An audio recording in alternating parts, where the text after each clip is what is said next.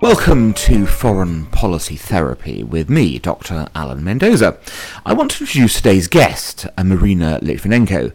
Marina is the wife of Alexander Litvinenko, a British naturalized Russian defector and former Russian Federal Security Service FSB officer.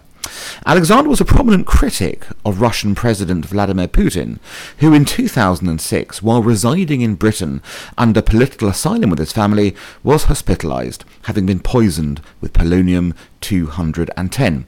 He tragically lost his life on 23rd of November 2006. Following his death, Marina has fought valiantly for justice in what would become a long, tumultuous campaign forcing the British government to finally confront what was not an ally, but in fact a mafia state. Marina, thank you uh, for joining me today. Um, we're going to cover a lot of ground, but I think perhaps the best way to start is not to deal with those events straight off, but to delve into the background, to look at your your life in Russia together. And I suppose the best place to start is, you know, what, what were you doing when you first met Sasha, and what was he doing, and, and how did that meeting happen? It all happened in 1993, just two years after Soviet Union collapsed. But and Sasha and me, we had experience to live in Soviet Union when we've been children. And of course, we might say something good about Soviet Union, but of course, it was not a country for promising future. Sasha was uh, a military officer since he was 17 years old uh, when he joined army, and then go to military uh, college. I finished university and became economist of gas and oil industry, mm-hmm. but I had a, another passion of dancing, and I became professional ballroom dancer. Wow! And I did it exactly till 1991 when I just stopped. So in the Soviet time, this was you were. I started this in the Soviet time, and uh, now I can describe it as kind of a dissident. To be a dissident in some way, because uh, we live a different life. Why uh, I would say we could survive, we could meet people all around Soviet Union, we can uh, make our own opinion without reading this newspaper, what was only one opinion. But Sasha had a different experience. He was a military officer, security officer, and he worked for special force when somewhere in Soviet Union it was a conflict, national conflict, what we never thought it might be mm. existed. But he saw a lot of troubles in Azerbaijan, in Ossetia, even before Soviet Union collapsed. So you mean already there were these tensions that were breaking out even before? Even before. It's everything what was saying about Soviet Union, everybody equivalent, it was the best place to live. Unfortunately, it was not every time true. And when we met, we've been both um, quite young, but already with uh, uh, experience. Uh, and meeting in this serious time for new Russia, maybe it was good to us because we need to not to survive, but to start to live in a different uh, situation with a different country, with a different rules, with different everything a period of great transition, basically. It was a great transition, and I think we've been all optimistic. We never believed Russia going back to Soviet time or everything what we remember from all restrictions, from rules of afraid to say something because of power of KGB might happen again. Mm. This was a time of hope and optimism in that and sense. Optimism. So where did you actually meet? Was it through dancing, or was it just socially, or was it through work? How did you come together? It's like all together because uh, it's through dancing because it was my very very good friends, uh, and the time they've been in the troubles, and Sasha who worked on their case. It was a work of Sasha's work. Ah. And uh, they came together to my house in a day of my birthday this right. has all happened 16th of June of my birthday, and I always said Sasha is my present gift. That's amazing. So he turned up. Was it love at first sight, or was there uh, was there a bit of a, a, sort of a chase one way or the other? No, it was not from first time because we've been both through uh, first marriages. I see, I see. And we had a great experience of life, and we um, to understand what does it mean to be together. And what attracted you to him? Uh, first of all, he was a very handsome, good looking, and much younger of his age, and absolutely uh, what you said as an image of security service officer at all. Right. At so all. you wouldn't have thought that was his job. No, and he was uh, very shy.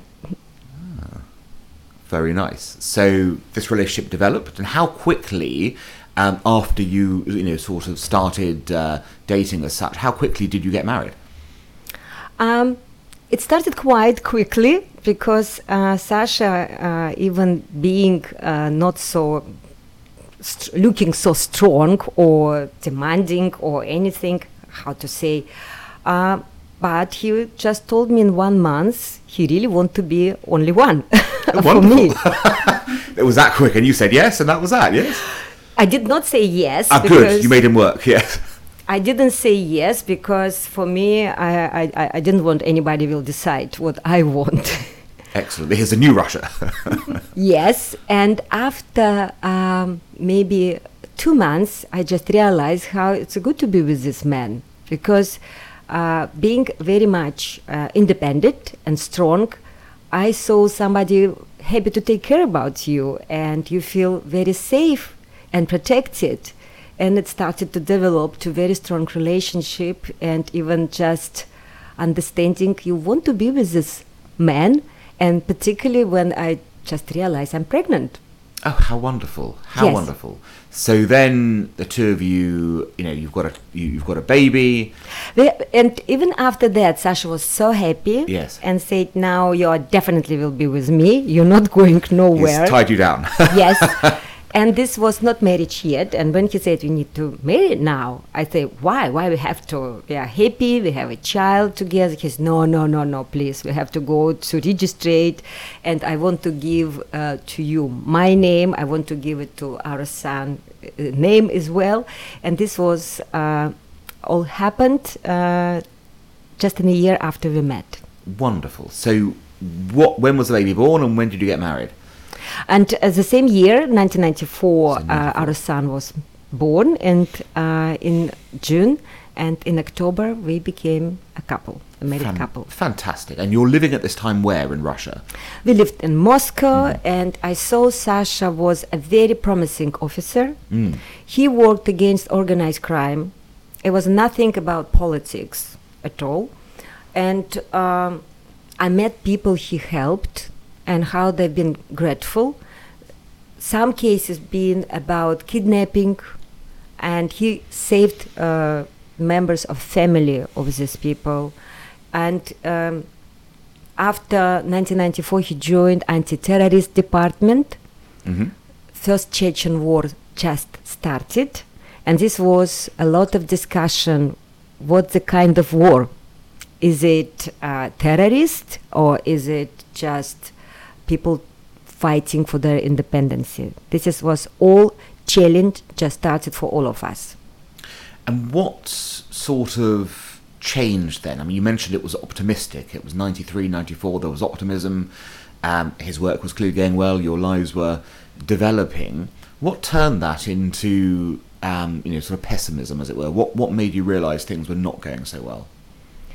Uh, of course, I try to understand many things um, through my husband Sasha because he was involved to a Mm. very certain subject, uh, working in this anti-terrorist department, and his first experience of Chechen war, even if he was not working uh, in a front line, he was working just outside because his job was not being uh, in front line and something was not right something was wrong and a lot of his colleagues or students he was before when he was in the military college just died during this war Right. everything was so badly organized it looked like uh, russian army of course was much bigger than a chechen uh, uh, even this was not an army but they just lost one by one.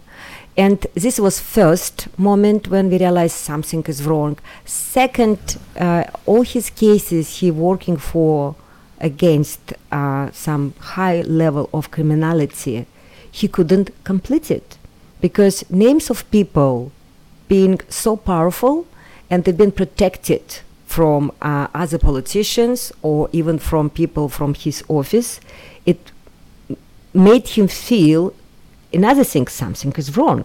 Corruption started to rise more and more.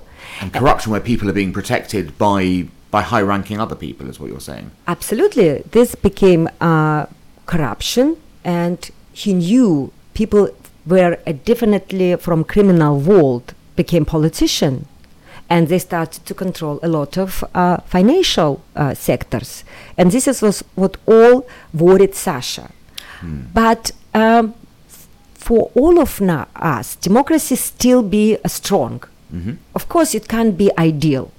You can't change t- uh, state control uh, mm, state from uh, to completely democratical, and even if sometimes it was saying it looks like a gangster time in Chicago or somewhere else. Yes. It's true. It was like this. It's like every day we can read from newspaper one um, very rich man was killed, or in another place two gangsters group killed each other. It was a lot of So there are a lot of gang wars type thing like everywhere. that. Yes, everywhere. It, it looked like this. So what what tipped Sasha over from essentially concern into something is really wrong here? Um, what I said, this is, was uh, not right organization for what he's working for. He just realized, but this was not 100%, and he believed it still be more good people Right. That's who, key. who- yes, who try to exchange, who try to change this, and uh, even some people became rich suddenly, but they one day will bring this money to change uh, uh, Russia again for good way. Could you tell was he is naive? Not. Maybe he was just uh, giving chance uh, to Russia to change one day to better place. But basically, he was a good man working, trying to make the system work, puzzled why there were problems, but hoping that if the corruption was exposed and if it could be changed, that Russia could still be salvaged, as it were, in this regard. Would that be a good summary? Yes, you're absolutely right. And for him, who never worked on KGB before Soviet Union collapsed, he felt he's a, like a new generation of uh, security service people who might make uh, a difference. But in other things, uh, many people from uh, past experience still be in FSB, and not only some of them became uh, in the politics is a very famous name. They became uh, very famous and and business. This is how uh, old style people uh, from KGB get back to control of Russia. So basically, there was no regime change, it was the same regime. Absolutely. Okay, so that I understand. How, though, did it come that you ended up here in the UK? What was the path for Sasha to leave Russia? This is, was uh, from one side a long story, but from another side it was a short, Yes. uh, full disagreement for what happening uh, in FSB, this Federal Security uh, Service. Um, they, uh, Sasha and other his colleagues started to work special unit, and all orders what they received been so illegal. It looked like they need to kidnapped uh, some a businessman, and only because he's a Chechen nationality, and they might pretend they asked for money and take this money back and maybe to freed some people in Chechnya. Everything was in a, in a age of legal and illegal. And when Sasha received not the order, of course it was not the order but signing by somebody Yes, somebody. not a direct. Uh, It was a yeah. just discussion in uh, uh, office about could you kill uh, Boris Berezovsky. Boris Berezovsky. Sorry, there was a conversation in the office about killing Boris Berezovsky. That was being discussed in the FSB office. Yes, you're absolutely right. And for Sa- and for Sasha, it was a little bit uh, strange because it would be obvious recorded, and he knew uh, it might be using against him, and his reaction would be a very essential. And when he said, uh, uh, "Are you sure we should talk about this?" This is, was uh, not finish of this conversation. I would like to tell you, Boris Berezovsky was not only famous to be a rich man. He is not only became owner of TV channel. He was actually a state man, and it's a protocol. If you received any information about threat of life of people who are serving for state, Yes, he had a need to- position. Yes, yeah. you need to make a statement. Huh. And of course, Sasha did it. Before uh, he decided to make this all official, he discussed Boris Berezovsky. Oh, so he went to see Boris Berezovsky. Absolutely. And just And what year was this, if I could ask? This it, was, it was in 1997. goodness. And when Boris Berezovsky couldn't believe is this uh, discussion or might take a place at all, he uh, called to another people to come to his office and asked, was it like this or what Sasha a little bit accelerated? And everybody repeats the same words. And how this is all legal process started as internal investigation. But everything was done inside, finally became uh, publicly known. And this is all what my husband Sasha tried to prevent, started to work against of them, not only him and others colleagues. It uh, pushed them to take a place for press conference. Press conference happened in 1998 on state TV channel. It never happened before when uh, officers of security service openly criticized FSB, said uh, about these illegal orders, and Yep. Sasha was a speaker. He said this all. So he was publicly on TV condemning what he had heard and seen within the FSB office. And it's worth just reminding our listeners at the time, Boris Berezovsky was probably, I think it's fair to say, probably the most prominent uh, oligarch in Russia and a, a major political player. So it's quite an extraordinary thing for his assassination to essentially have been discussed and other matters in that way. So that was public. And what happened then? Uh, uh, it may, maybe it's very important another one point. In the same time, in the same year, a head of FSB became Vladimir Putin. Ah, right. That is quite an important point. It's a so this is before the criticism. Mean this is before the public condemnation. He became uh, director of FSB just two months before this press conference took Right. place. Right. And my husband uh, had a meeting with Vladimir Putin. Uh, he was not optimistic, and he knew of uh, about Vladimir Putin as a not absolutely uh, honest man, and all information what Sasha brought to show to him about corruption, about criminality, about everything, and FSB, he knew it would be not the right reaction, but they tried. yes, he had to try. It didn't happen. Sasha was arrested uh, next year in March, put to prison when he spent almost nine months. Huh. And uh, during trial, he was called innocent, but he was arrested again. And he was put to prison for another month. Goodness. After that, he was released for uh, almost um, on bail in December, but he knew it never would be stopped. So you mean he'd be pursued constantly? Yes, and this was I knew this was a message to me when I'm meeting people from prosecutor service. They will take all cases Sasha worked for, and they will find anything to accused of him of doing something wrong. So what you're saying is he kept on being pulled up for cases he had worked on. They were alleging wrongdoing on his behalf. Yes, Right. yes, this is, was punishment. This Yes. was punishment. But I now would say absolutely not only for what he said during this press conference, but this was already hunting for Boris Berezovsky. They wanted him, I mean Sasha Litvinenko, to give evidence against Boris Berezovsky.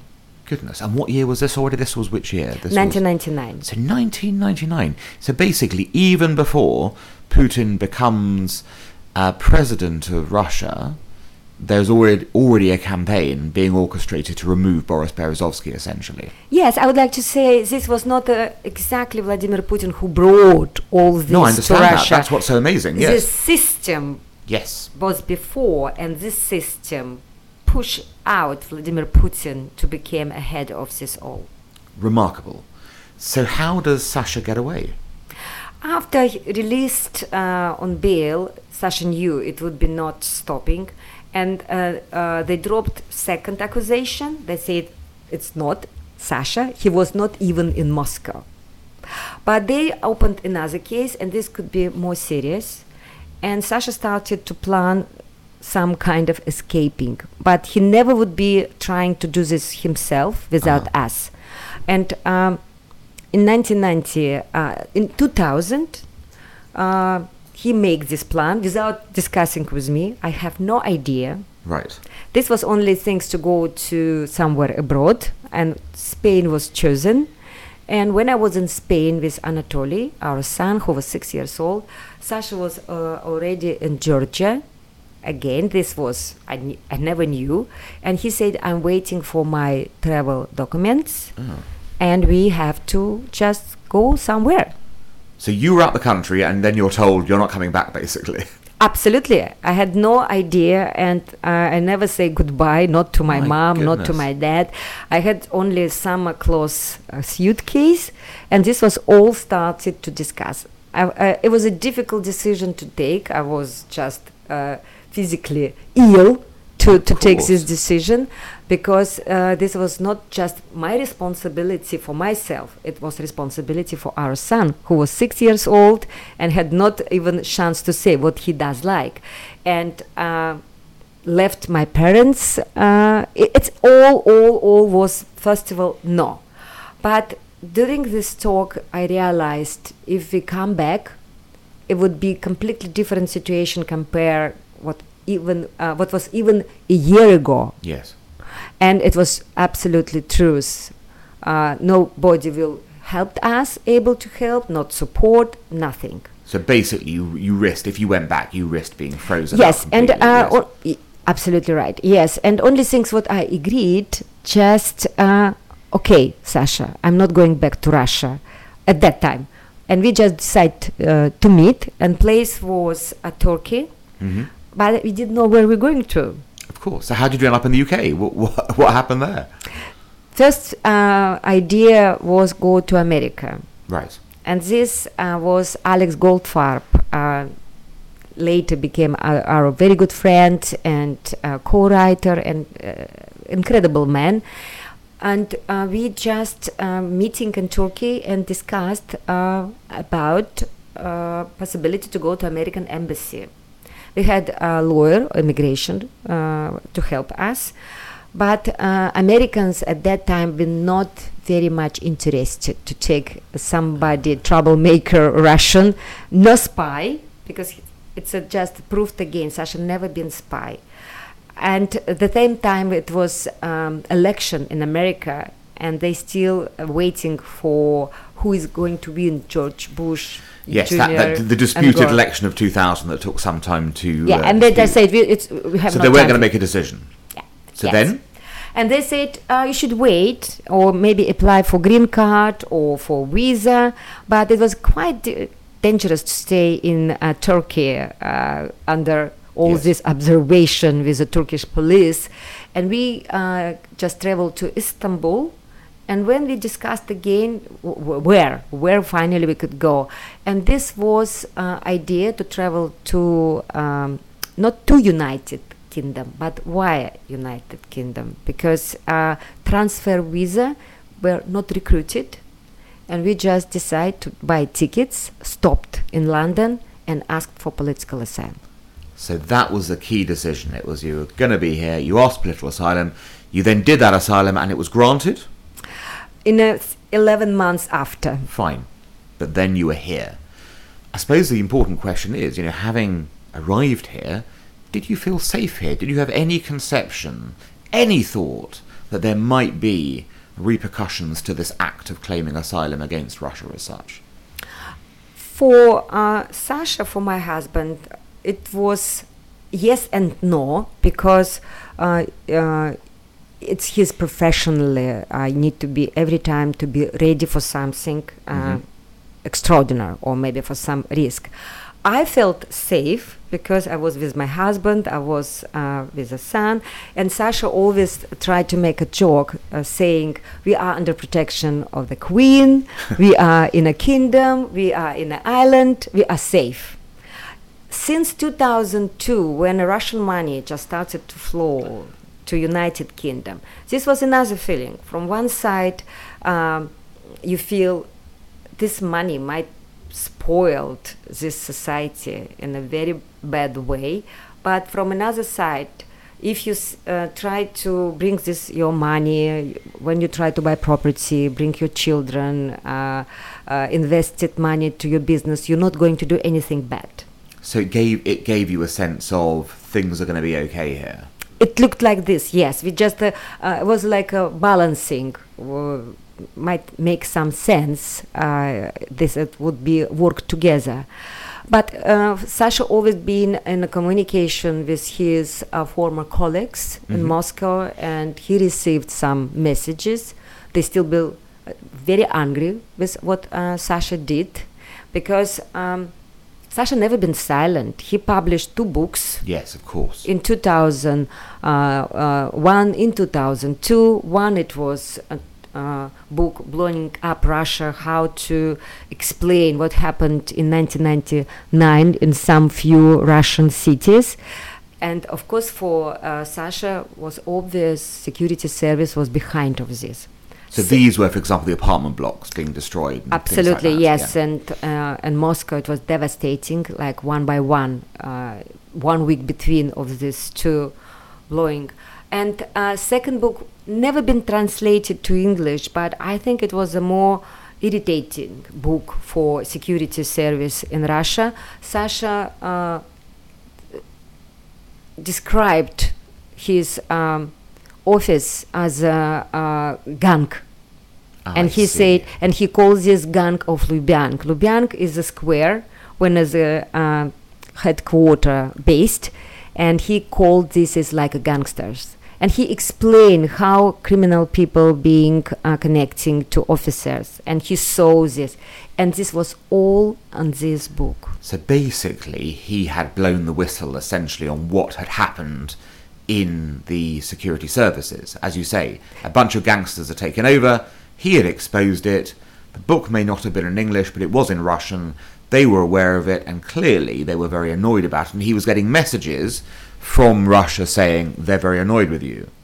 It was absolutely, you're absolutely right. And uh, I think Sasha was one of the first person who named Russia as a mafia state. He called it Yes. first, and then it became more common. And now, like uh, everybody talking Well, about everyone Russia. seen that behaviour firsthand. He just happened to see it earlier than others because he was in the middle of it.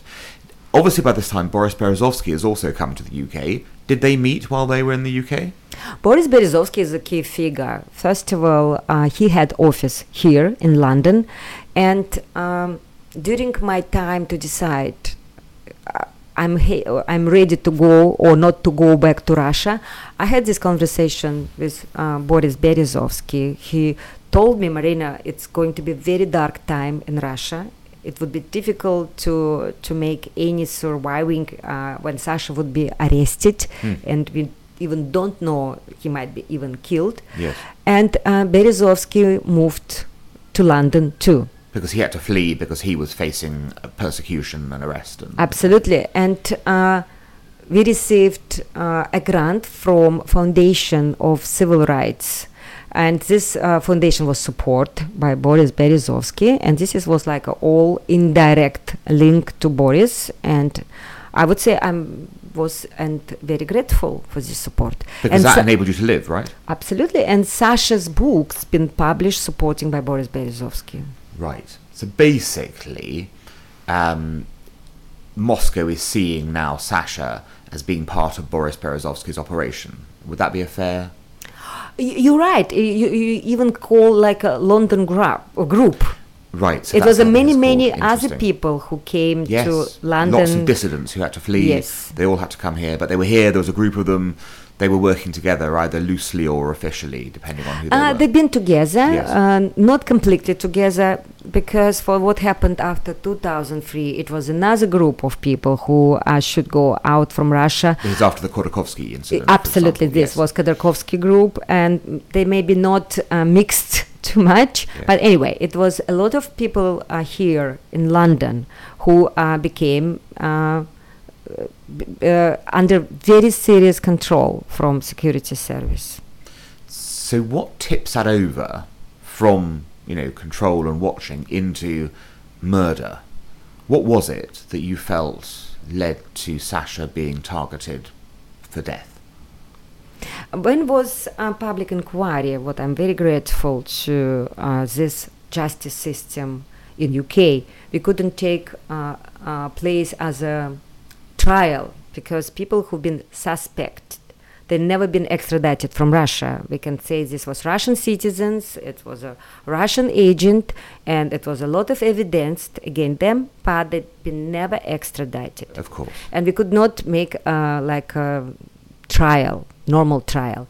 But public inquiry at the end made this all uh, facts, evidence, a lot of witnesses, statements, and of course this was uh, why Sasha been killed, and um, it's difficult to agree with anything these things, but. Um, Sasha became very effective consulting uh, consulting uh, for security service here in UK. And last, uh, his agreement was to work with the Spanish authorities, and I think it might be one uh, reason what make like a last drop. Yeah, He there, were- there were lots of there were lots of little things, and that was the the final working with yet another ser- service in the Russians' view against them. Because um, Russian money, what I already mentioned, became uh, quite dangerous Yeah. because this money been not earned by uh, real business. Sometimes it was money laundering, and a lot of criminal people behind of this money, and they started to corrupt system here in UK and all around Europe. And s- knowledge of Sasha and uh, possibility to explain all, all this material was very, very effective. That's very interesting. So really, it, it became obvious that he was a major target. Did he feel like there was a price on his head as such? Did he at any point say to you, Maria, I think they're going to come for me? Um, he started to talk about this just two, three months before he was poisoned. Goodness. And I think this was one reason. Uh, in July 2006, uh, Russian parliament make uh, some order or like a new policy, like um, Russian security service might take uh, action against uh, people who they named as a extremist or terrorist, Right. even abroad. So that was the key. There was a sort of move Yes. to legalize it almost. Of course, you can't legalize murder, but that whole point. And for Sasha, it was a very and he, he got it. He realized it straight away. Yes, he realized, but he believed he's not the number one. Of course. Number one, it would be Boris Boris Berezovsky. Berezovsky was number one, obviously, yes. Yes, because Russian tried to extradite him. Yes. Uh, it was unsuccessful. Uh, target number two, Ahmed Zakayev. Mm-hmm. They tried twice to extradite him. It never course. happened. And Zakayev, of course, just for our listeners, is the, I suppose, if you like, the leader in exile of Chechnya in that sort of It's way. true, yes. And uh, then he believed he was like uh, in a fifth, uh, sixth position. And that time it was a, a list of names of people circulated on internet as a targeted for uh, Russia state. And it was exactly order uh, what Sasha said, Berezovsky is number one. And Right, as a professional, he believed he might prevent it. He knew what to do. He had statecraft. He knew how to deal with this sort of uh, with this sort of approach. So then, how? When did he realize he'd been poisoned? How did that, uh, uh, you know, come about? Um, all happened exactly uh, a day he had meeting with this two Russian agent uh, Andrei Lugovoy and Dmitry Kovtun, and was not only meeting. He met another people on that day, but he became ill after a few hours. After having met, after having met them. Yes, he met them like uh, late afternoon, but he became sick uh, just at midnight Right. and this was looked so powerful and so unusual because uh, and Sasha and me we've been all healthy. We never used any medical treatment here. We never called to ambulance. We never had anything like this. But he felt really ill. really ill. And I thought it might maybe a few minutes but it didn't stop for hours. And um, next day he became even uh, he started to feel even worse And when we tried to call to ambulance uh, next following night, ambulance arrived, but they did not recognize anything wrong. So they they had no clue what was going not on. clue at all. They just said it might be season flu, and uh, to take him, I mean Sasha, to hospital, it would be a bad idea. Everybody have this uh, flu, and it might be his condition worse. Take more water and just uh, relax. But it was definitely something, not a flu. And he knew that. He knew that. He felt this was not a flu. it was a very low body temperature, Mhm. was not uh, enough oxygen. He always asked for open the window. And he immediately mentioned, I've been poisoned when he said it to me. I said, Fascinating. I said, why and who? Who? And what? It was so difficult to accept. But he said, it doesn't look as a food poison. It looks as a chemical poison. And that's amazing that he recognized that sort of. He felt his he body. yeah. educated he been educated in the military college and they had a different um, mm, knowledge about chemical radioactive and everything but i tried to comfort him to say no sasha how is it possible this we, who and he mentions this meeting with lugovo and kovtun but what I how I analyzed later, he tried to keep this knowledge for him. He he believed he will recover. Yes. Nobody Even- knew. Nobody thought about that it would be this. Even if it was a poison, nobody would have thought it would be like this. It was probably. And uh, after being taken in a in a one day more in uh, in a house staying, but it was obvious his condition became worse. He was taken to hospital, but almost two weeks they could not recognize what is it. Do you think it's a difficult question to ask, but do you think that had they recognised it, they could have done anything for him? No. So it would the the, the very act itself meant it was going to be a fatal. I asked this question every time if this would be before or early stage. They said unfortunately not. Dose uh, of polonium was so high, and this was calculated. It's damaged all cells of his Very body, and they started just to fail. And how long after that did he pass away? It takes 23 days, and this um, why uh, we all know about this, and we're talking about this, and we blame Russia state about this.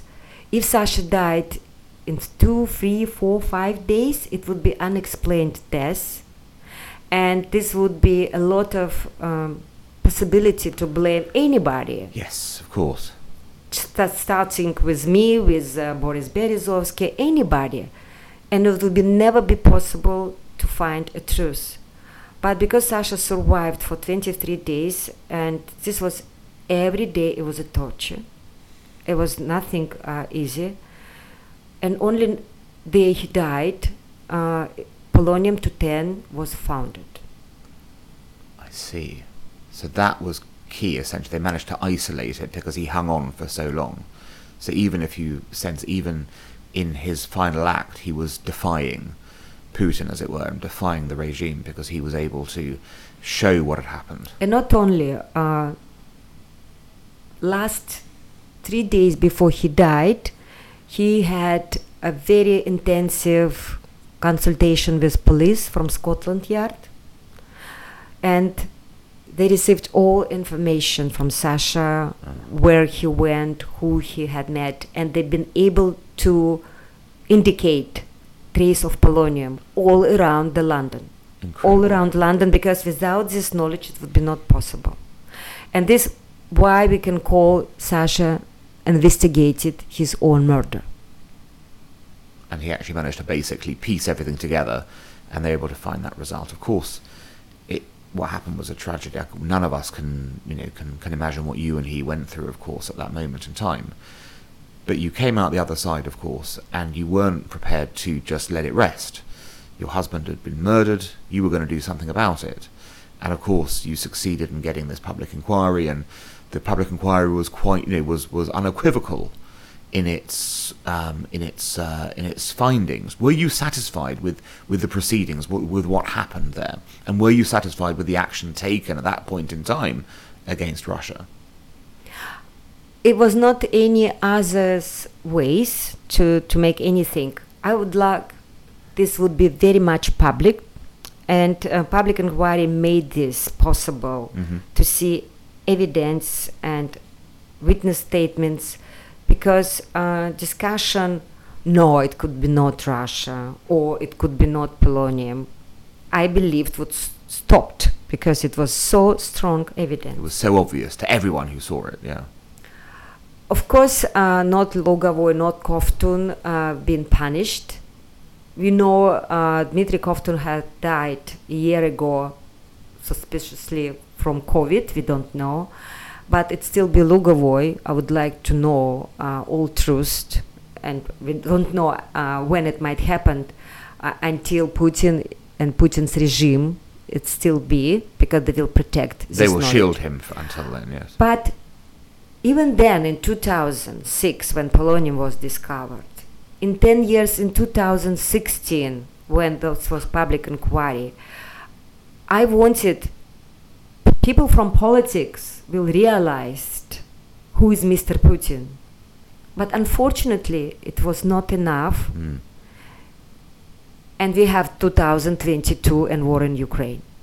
And I believe this is all the same uh, uh, scenario. I mean, how to even to say chapters. If you've been taking this more seriously, you might uh, make some kind of uh, prevention, and less people would die. And I think Sasha died to protect people. Yes. He's, he believed he might protect people, but not They didn't. No, they didn't heed the message. Basically, the message that Putin would send assassins essentially to another country to kill a dissident in the most foul way possible, using um, an extreme methodology to make his point. And yet, despite that, and despite the obviousness of what happened, nothing happened. I think that you're right. That's a, a great tragedy. The world did not listen and did not learn from that experience. And to think that the man who would do that would also do all the other things that he did as well. I suppose to end on some optimism, if there are, if there is optimism here, what are, what are your hopes for the future of Russia and for its citizens? Um, I I still have my Russian citizenship. I didn't drop it. I know many good, um, very nice Russian people uh, dropped Russian citizenship after war in Ukraine started, and I do understand it's a way to protest. But Russia, anyway, never going nowhere. We want to Putin's regime would be stopped Yes. we don't know would be Russia in the same shape, would be it's the same big country or it would be something different, I don't know. But Russia anyway would be in the map. And I want a better future for Russia. And meeting uh, very good, educated, very nice Russian people who might be uh, one day happy to come back to Russia and build another, completely another state, what everybody in the world would be happy to communicate, to make a business. This is my dream. But now, for me, more wish and hopes for Ukraine. I, I think this is all what might make Russia changed What happens in Ukraine now? if Ukraine will win, or even what does it mean win?